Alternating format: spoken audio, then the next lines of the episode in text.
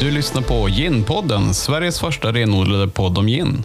Jag heter Joakim Lundin och idag pratar jag med Silla Wahlgren, försäljningschef på Norrtälje Bränneri. Varmt välkommen Silla!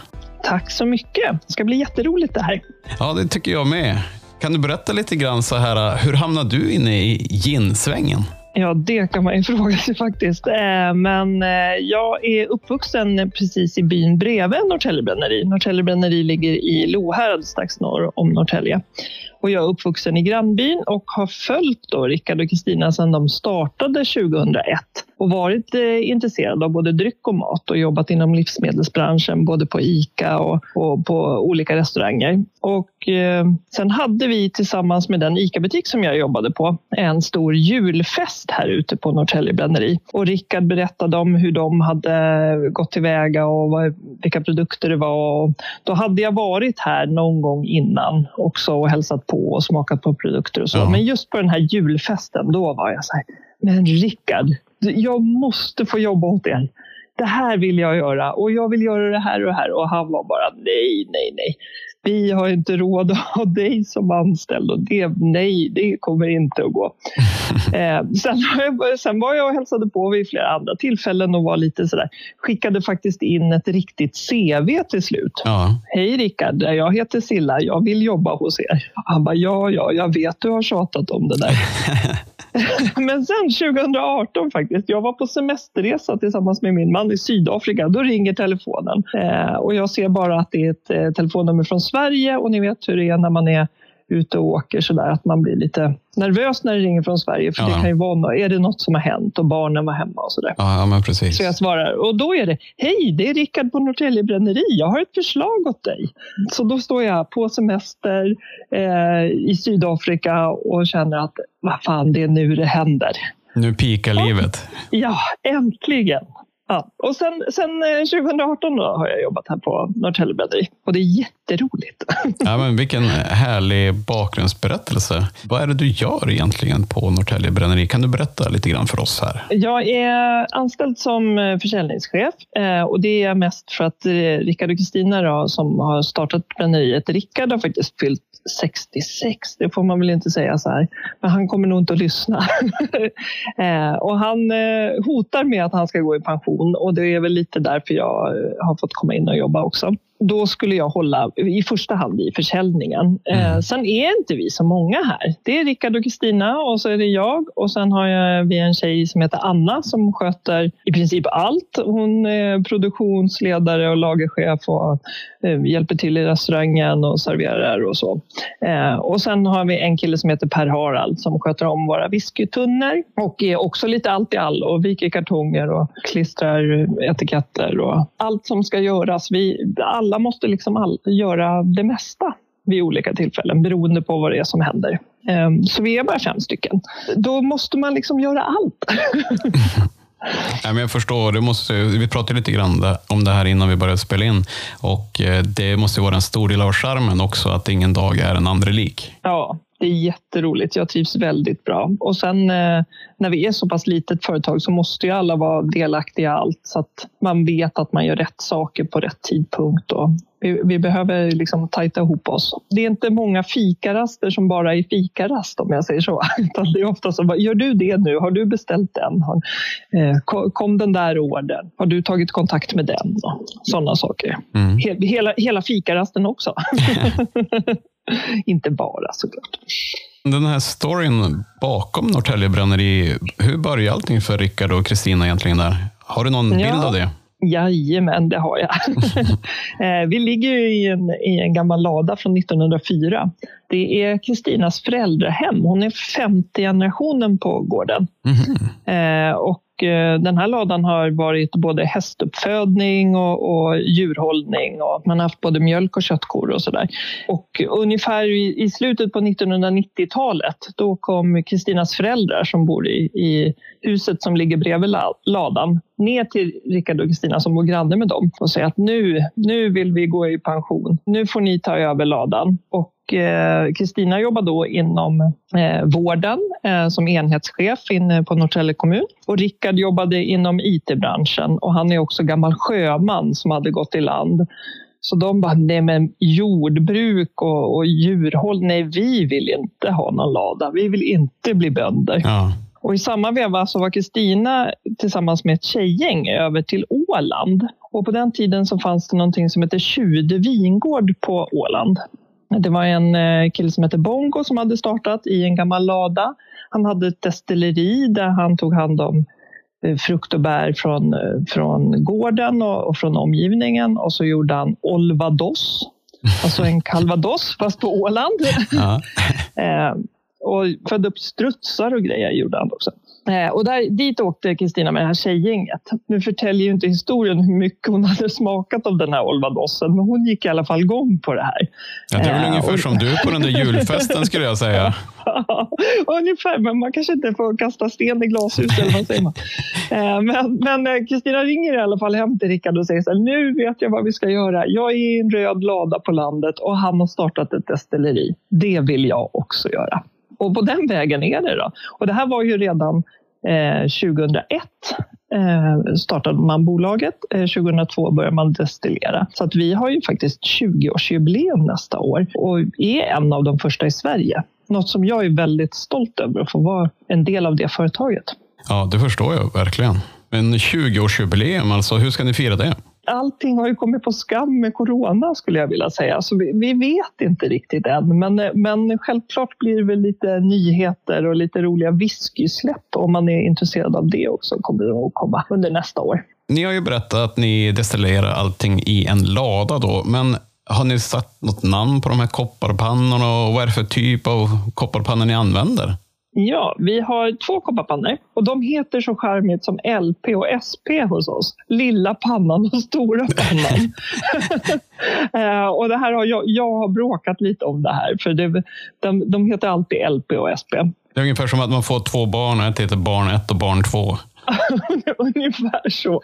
Eh, och den lilla pannan den är på 150 liter och den stora är på 450 liter. Så att vi, är, vi är fortfarande väldigt små i vår destillation. Men eh, vi, jag har i alla fall fått dem att lilla pannan det är en han och stora pannan det är en hon. Så jag kallar dem för han och hon. Mm, mm. Eh, men kanske vi får ha någon liten eh, tävling eller sådär om det där vad de ska heta. För det tycker jag är lite roligt.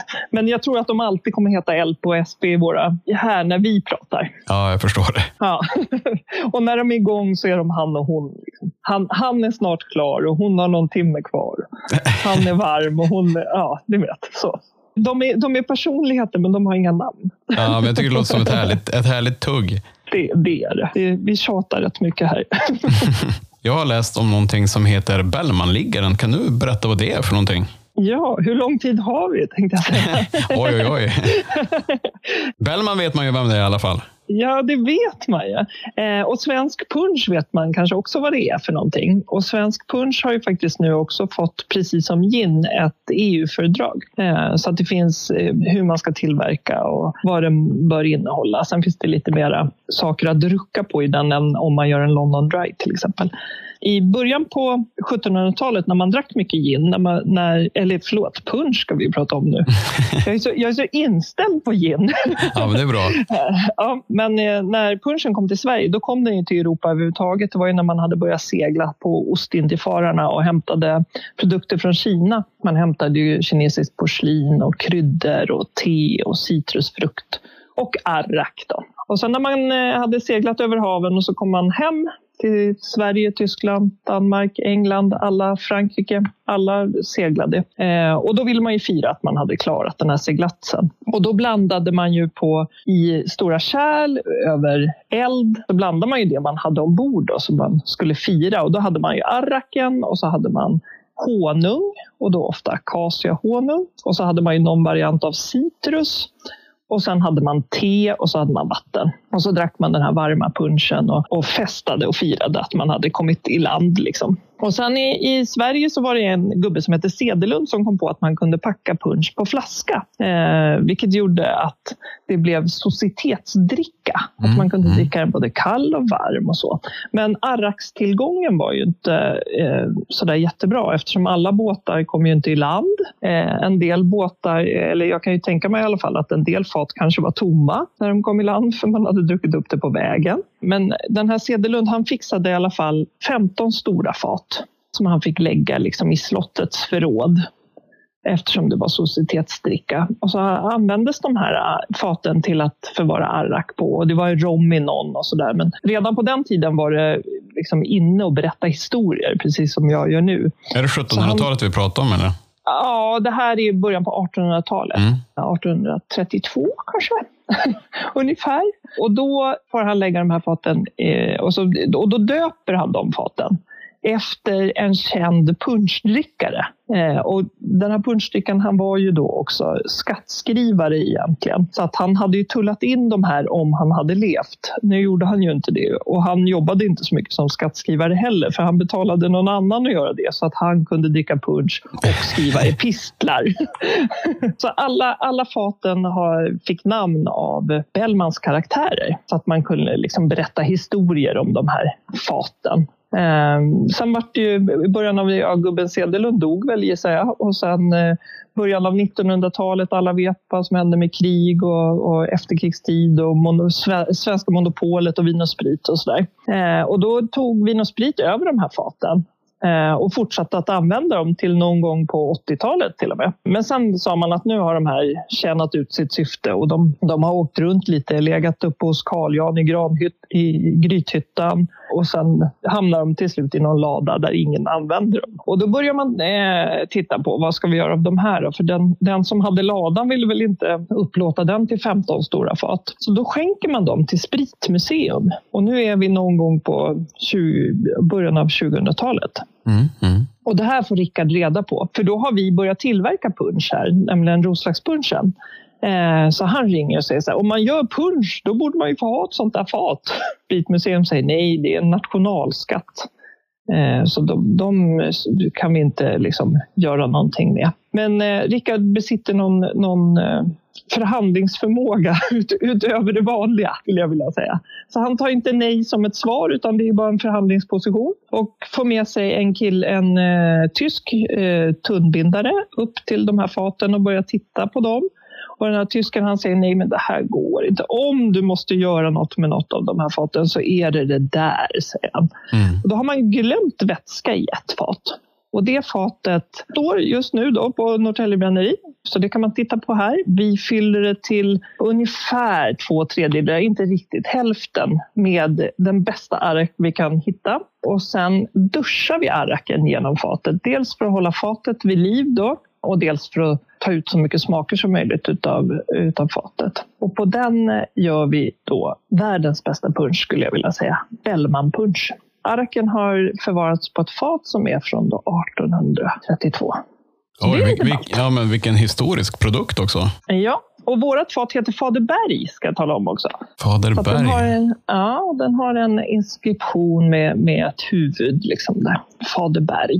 Så det, och det kan man ju få komma hit och titta på. Och då får man ju smaka punch också såklart. Ja, för ni har ju den här äh, Roslagspunchen och äh, uh, Bellmanpunschen. Men vad har ni mer för produkter i er portfölj? Oh, vi har så mycket gott. eh, själv, hela vår grund ligger i frukt och bärdestillat. Eh, när Kristina började destillera, eh, Kristina eh, fick åka ner till Österrike och utbilda sig på pannorna eh, hos en av deras bästa destillatörer. Och när hon kommer hem så vill hon ta hand om det som finns i naturen. Då. Så vi har väldigt mycket, vi har bland annat en äppelträdgård med 150 äppelträd här ute. Och eh, det började med äppeldestillat, plommondestillat, svartvinbärsdestillat, eh, frukt och bär överhuvudtaget. Så vi har lite sådana saker i vår portfölj. Mm. Bland annat ett hallon som är helt fantastiskt. Eh, de som har träffat oss på båtarna ibland när vi åker på mässor, då brukar vi ha med oss hallonet. Vi har så få flaskor kvar så vi hushåller lite med dem. Mm. Det går bara att få tag på om man träffar oss på mässor och sånt och det är lite svårt nu.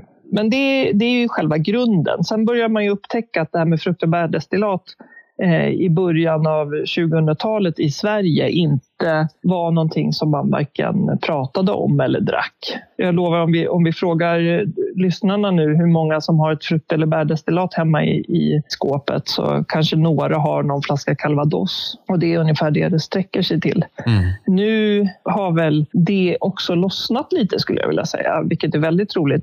Både det här med gin-intresset som, som finns just nu har ju också skapat ett intresse för för bättre sprit eller kvalitetsprodukter och rena spritsorter. Och så var det inte i början på 2000-talet när Rickard och Kristina började. Då. Eh, så då börjar man titta på vad är svenskt och vad tilltalar svensken. Och då är ju svensk punch då en, en av produkterna. Eh, så då gör man den. Sen gör vi också tre olika sorters snapsar. Där har det också funnits lite andra emellan. Men just nu har vi tre stycken som är i bassortimentet. Eh, och alla våra snapsar de heter Sailing som grundar sig då i, i Rickards gamla sjömansskap. Mm. Eh, och de kommer också i lutande flaskor. Det brukar folk säga så där när de ser den här lutande flaskan. En sån där har jag sett förut. Och då är, då är det våra flaskor.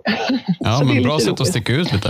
Ja, och då gör vi tre olika. En som är smaksatt med havtorn och en som är med dill och rönnbär och så gör vi en ren citron. Så de grundar sig också i de här frukt och bärdestillaten. Då. Och sen gör vi ju gin då såklart. Självklart, det är det podden handlar om. Ja, nu har vi pratat om så mycket annat. Just idag har vi tre olika sorters gin. Vi gör en originalgin som är gjord på enbär och rönnbär. Eh, och så är det ju korianderfrö och angelikarot och lite rosenblad. Och sen hänger vi in färsk grapefrukt i pannan när vi destillerar. Så att den får en väldigt fruktig smak och man slipper det bittra från grapefrukten. Man får liksom bara de goda essenserna när man använder den färska. Och på den originalginen eh, så lägger vi också en del av den lägger vi på fat där vi tidigare haft vår whisky. Så fick jag in att vi gör lite whisky också. Och då har vi en fatlagrad gin och sen har vi gjort en variant där vi tillsätter vårt hav, rena havtornsdestillat som är prisbelönt i Destillata faktiskt. En eh, sprittävling som går nere i Mellaneuropa. Så då har vi vårt prisbelönta havtornsdestillat som vi tillsätter i våran grundgin och då får man en väldigt rolig kombination med rönnbären, och havtornet och enbären och grapefrukten som gör att det nästan blir... De, de flesta reagerar med mm, har ni lakrits i den här? Mm. Så det tycker jag är lite roligt. Så det är de tre gin vi har. Och så gör vi ni... som sagt lite whisky också. Ja. Men, då, men då har ni grapefrukten i alla era tre ginprodukter? Ja, det mm. har vi. Det har vi.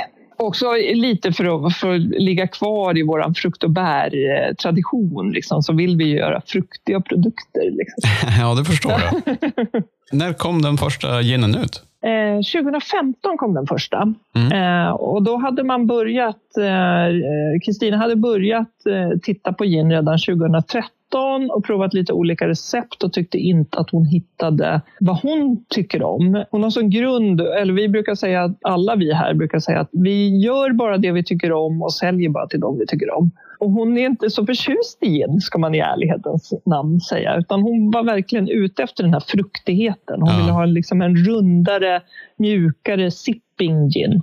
Ja, det känns ju verkligen som det är en röd tråd för er. Och vi brukar prata mycket om smakbilder och då känns det som att just det här fruktiga är någonting som verkligen kännetecknar er. Ja, det, det, är det verkligen. Även när man går över på whiskyn så, så, är den också väldigt fruktig. Och det har ju också med Kristinas sätt att destillera. Det är väldigt mjuka, runda smaker. Hon är bra på att ta bort både huvud och svans i, i rätt tid för att få de här runda smakerna. Ja. Så vi som dricker mycket roslax, vi, vi känner ju igen det när vi får det i munnen. Så man vet att oh, det här är den här runda smaka, eh, fruktigheten som Kristina är väldigt bra på. Ja, det är roligt att eh, Kristina som då inte gillar gin så mycket har tre stycken ginprodukter i sortimentet. Det tycker jag är roligt. Men, men, hur togs de emot inledningsvis, de här eh, ginen? Eh, jo, men den har tagits emot väl. Eh, vi har också varit med och, och tävlat lite i IWCS då, eh, som, som många har gjort i år. Det, där var vi med 2018 och fick silver. Sen hade vi tryckt så mycket på det. Jag vet inte riktigt varför. Vi har, vi har haft så mycket annat för oss. Eftersom vi inte bara har gin så, så koncentrerar vi oss kanske lite för dåligt på att vara med och tävla. Ja, nej, jag förstår. Men den har fått eh, goda omdömen och framförallt får den goda omdömen när man dricker den rent. Att man, det har ju funnits en tradition när man kanske inte har druckit gin rent. Och våran gin är ju väldigt bra som en sipping gin. Man kan ju till och med använda den som snaps då, om man vill, brukar jag rekommendera. Om man inte är van att ha snaps hemma. Man tycker det är lite för dyrt att köpa en, en hel flaska snaps för man ska ta två stycken eller så här. Så då kan man ha en flaska gin hemma. kan man använda till allt. Det är fantastiskt bra. det känns ju också som att det har skett en ganska rejäl utveckling när det gäller hur man nyttjar och använder sin gin Tidigare så kanske det var att man hade en del gin och så tio delar tonic och så sen så en citronskiva och så var man klara. Men nu finns det så extremt mycket spännande smakexplosioner där ute så man vill ju gärna testa dem rent också. Ja, det tycker jag också. Det finns ju ett väldigt stort intresse. Jag tycker att det är så roligt att cocktailintresset har blivit större igen eh, under en period när man i princip bara har druckit, vad ska vi kalla det, grogg, så finns det nu en, en stor utveckling både i barer och att bartenders har tagit tillbaka lite heder skulle jag vilja säga. Ett tag på 90-talet så tyckte jag att det var mest liksom, antingen så skulle man ju köra cocktail eh, på det sättet som, som Tom Cruise gör i, i filmen. det, det var ju liksom ett sätt. Men då hade det ju mer med showen att göra än med smakerna.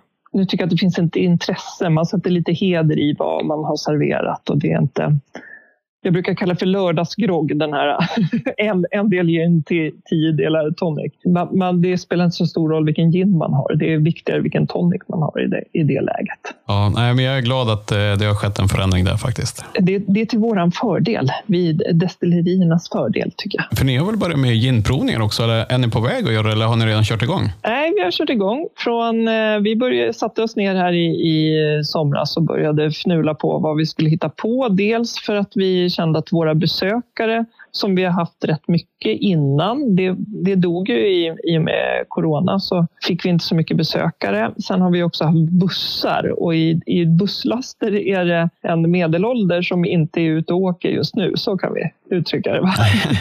Eh, så de, de försvann ju helt.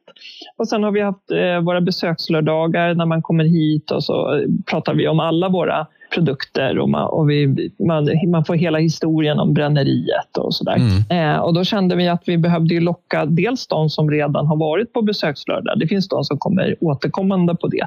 Eh, för vi, det kommer ju nästan alltid någon nyhet och det finns alltid någon, något nytt att berätta.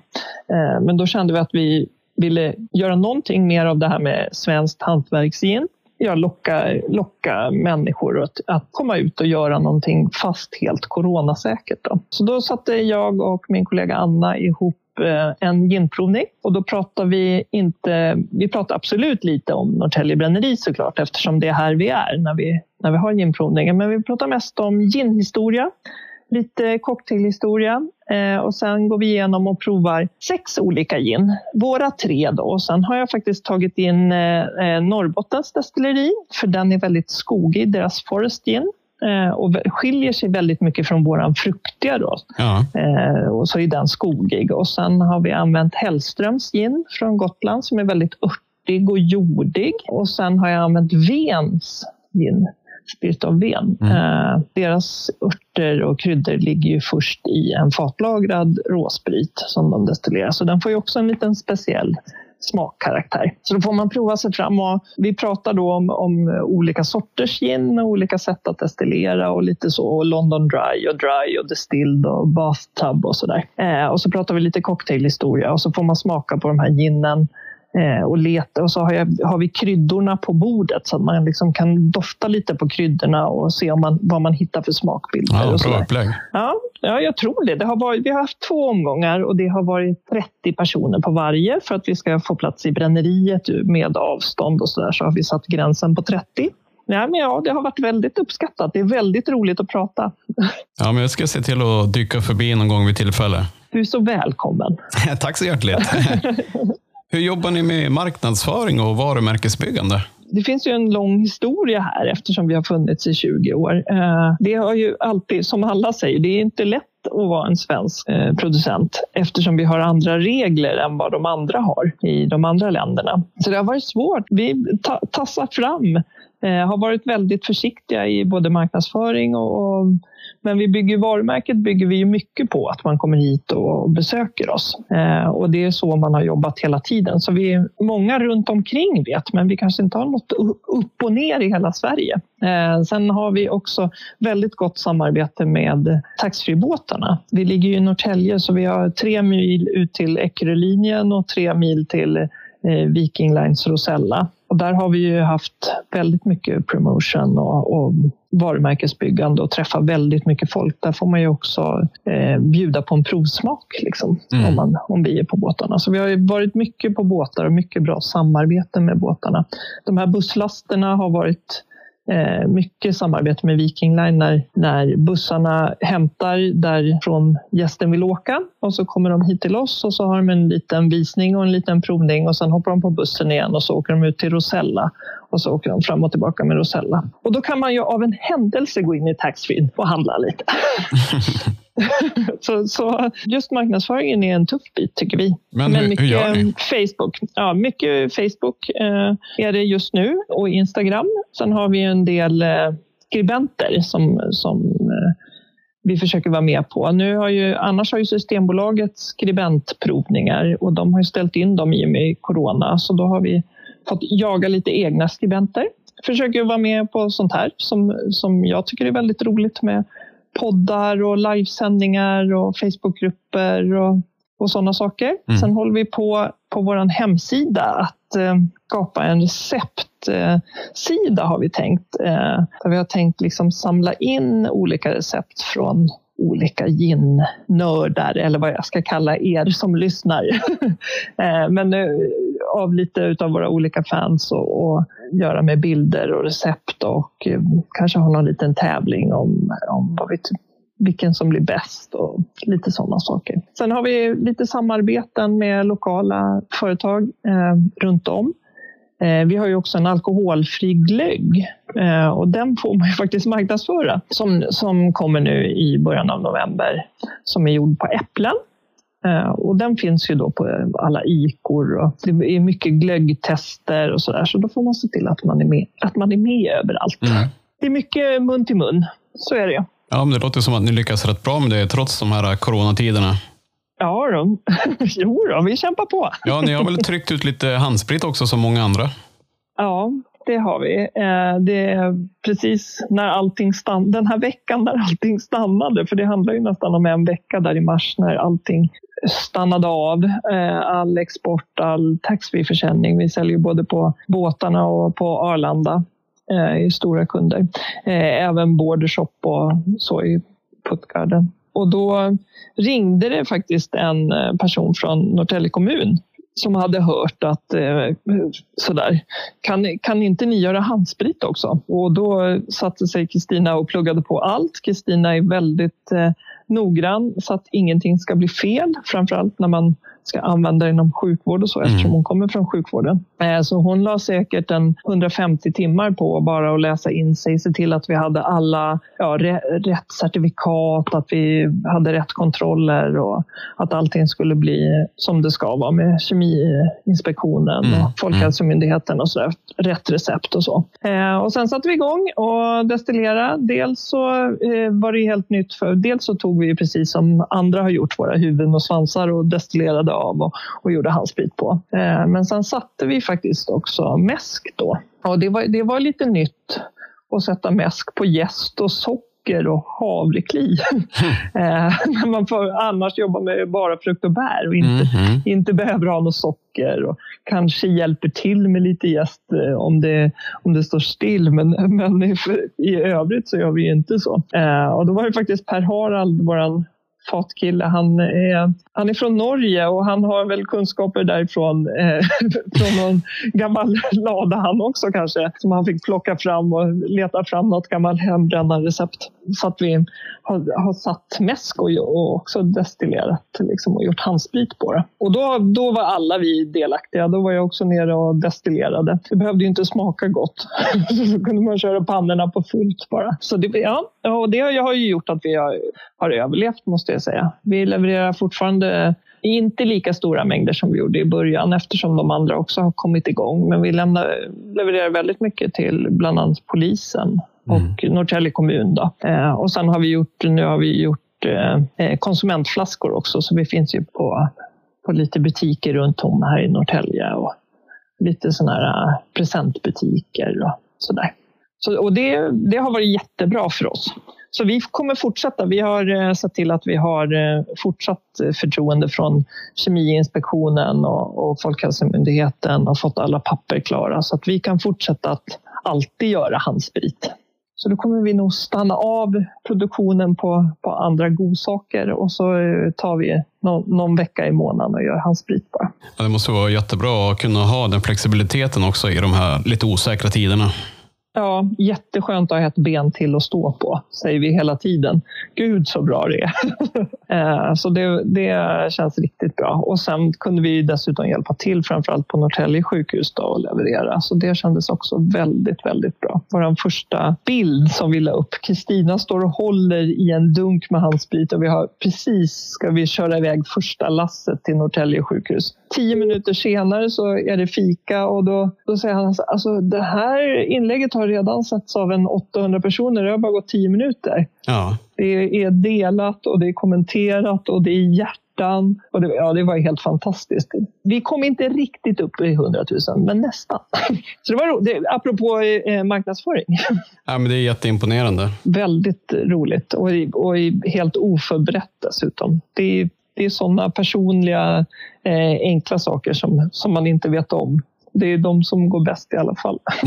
ja, nej, men Skönt att höra. Jag tänkte också att vi skulle bara prata lite grann om det här med kanaler. Du nämnde ju några som man själv håller koll på. Du pratade lite grann om Facebookgrupper och givetvis Ginpodden. Men eh, vad mer är det man ska lyssna på ifall man är den här gin-nörden och vill få reda på mer om gin och hålla sig ajour? Har ni några tips där? Ja, jag tycker att det är roligt med podd, så jag lyssnar ju såklart på Jim-podden. Eh, och väldigt undligt att få prata själv i den när man är van vid din röst i öronen.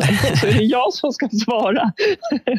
eh, men det finns också en spritpodd där, som behandlar väldigt mycket om sprit och avdramatiserar det lite, som jag tycker är trevligt. Det finns en cocktailpodd. Jag har ju redan varit inne på att jag gillar cocktails. På Youtube så finns ju David eh, Kringlund som svensk. Eh, bra kille tycker jag som gör mycket goda drinkar och sådär. Sen följer jag eh, Steve the Bartender också tror jag är rätt känd, men han gör mycket roliga saker tycker jag. Sen tycker jag att man ska, om man hör talas om en, en drink eller något eller kommer på någon som man kan vara sugen på, googla runt. Det finns massor med både Youtube-klipp och recept och sidor som som kanske inte är kända men som, som ger väldigt bra tips och råd. Ja. Att man ska avdramatisera lite tycker jag. Man behöver inte ha bästa shaken. Man kan ta en glasburk och sätta på ett lock och kasta runt. Det måste inte vara klar is, fast det känns lyxigt när det är. Förstår du? Så att man liksom inte glömmer... Jag tror att en del kan liksom tycka att cocktails blir lite för jobbigt för att det, det är ju lite hipstervarning eller vad man ska säga. Nej, jag förstår precis. Mm. Hur är det med konkurrensen här i Sverige och eh, hur slåss ni mot de internationella jättarna? Är det någonting som ni märker av eller känner ni att ni har en helt annan inriktning? Vi har ju valt att fortsätta vara små, eller vad vi ska säga. Vi eh, exporterar ju ändå 80-85 procent av vår eh, produktion till ett 20-tal länder, 25 länder ungefär. Och absolut så märks ju konkurrensen av. Eh, jag kan ju tycka precis som övriga som har varit med här att eh, vi åtminstone i Sverige och på Systembolaget skulle kunna säga att 10 procent var svenskproducerat. Eh, det är ju ett, eh, en vision och ett mål som eh, känns nästan onåbart. Men, men jag tycker inte att det skulle vara så konstigt. Det skulle vara, en, det skulle vara trevligt om det var mer svenskt. Så tycker jag. Ja, jag, jag håller helt med dig. Ja. Sen förstår man ju att de internationella stora har, har större... Dels har de ju ett annat sätt att marknadsföra sig på. Eh, man har ett välkänt namn som man kan... Man behöver knappt tala om. Man säger bara vad man heter så har man en plats i hyllan. Ungefär så. Eh, och det kan jag tycka är lite tråkigt. Men de, all gin har sin plats brukar jag säga. När jag det ska jag börja med på. istället för var sak har sin tid, då ska jag säga all gin har sin plats. Ja, det är bra. Den snor jag rakt av. Du, du, du, får den av mig. Tack. för jag tycker att det är, ibland vill man ha en London Dry sipping, ibland vill man göra lördagsgrogg och det, allt däremellan. All gin har sin plats. Om du skulle välja en annan gin som inte är er, du har ju nämnt faktiskt några av kollegorna här i branschen som du kör på provning. Eh, men är det någon annan gin som du tycker är så spännande, bortsett från er egna? Oh, jag, jag, jag gillar ju som sagt all, gin har sin plats. eh, och jag väljer väldigt gärna svenskt. Det går ju inte att, att, vara med i en sån här grej utan att säga att Härnö lyckas fantastiskt bra. Jag älskar deras Old Tom. Finns alltid på hyllan hemma.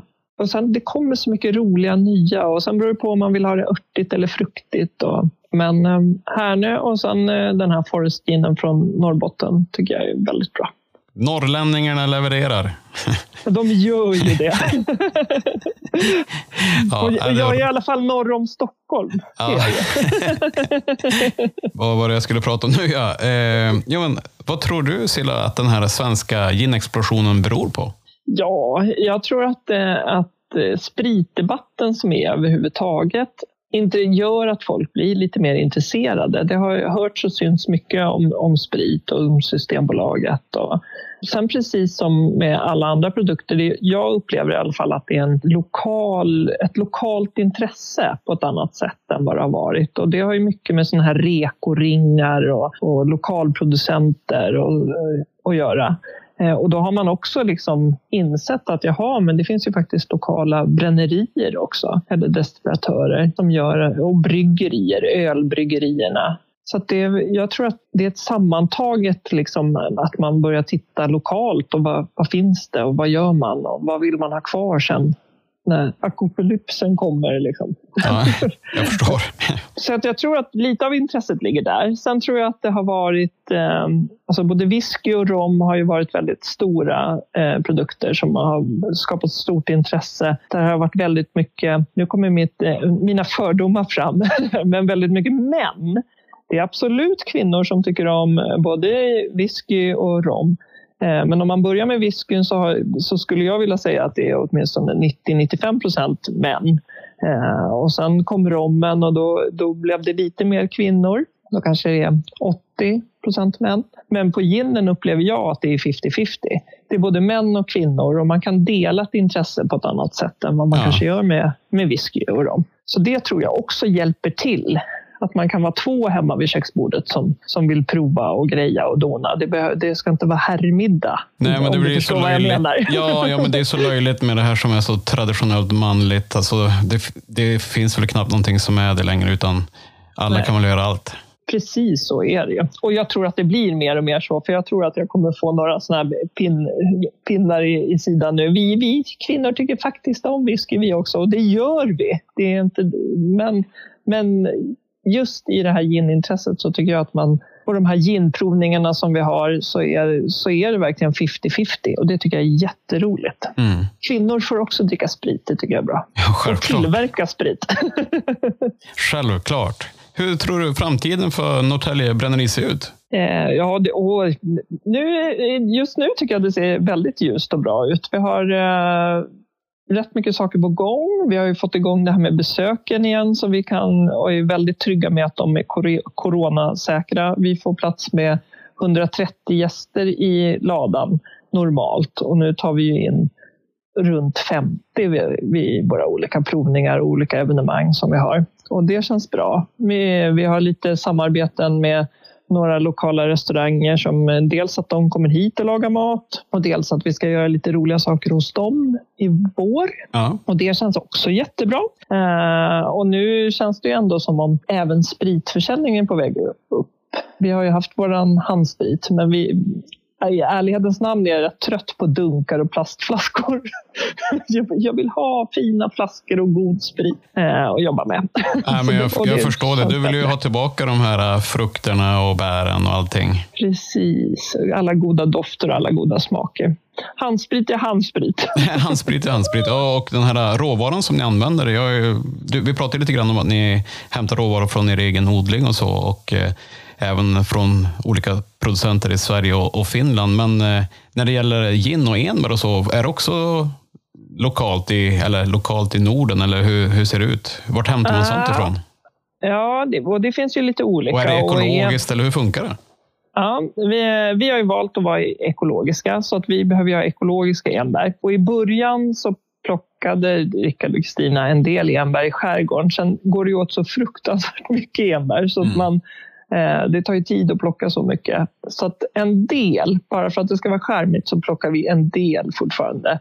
Eh, men annars så köper vi en del från Ängagård som ligger i Sala. Och är det så att de inte har så kan vi också importera lite från Tyskland faktiskt.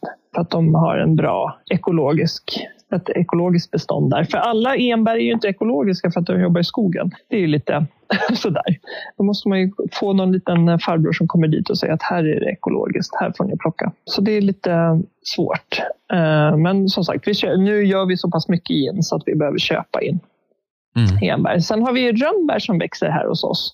Eh, och så den största delen rönnbär är ju faktiskt från vår egen odling som växer här ute bland äppelträden. I år dock kom det i princip inga rönnbär alls och då behöver vi kunna köpa och då är de också, letar vi också ekologiska. Ja. Så långt som möjligt så kör vi ekologiskt. Punchen tyvärr är inte ekologisk för det finns inte ekologisk arrak att få tag på. Eh, det kommer ju väldigt mycket från, från eh, Asien och, eh, och där har de väl inte riktigt kommit så långt så att de har en ekologisk odling. Men det, vi kanske kommer dit också till slut, så vi får ha en ekologisk punch. Då blir vi först i världen med den. Ja, det låter spännande.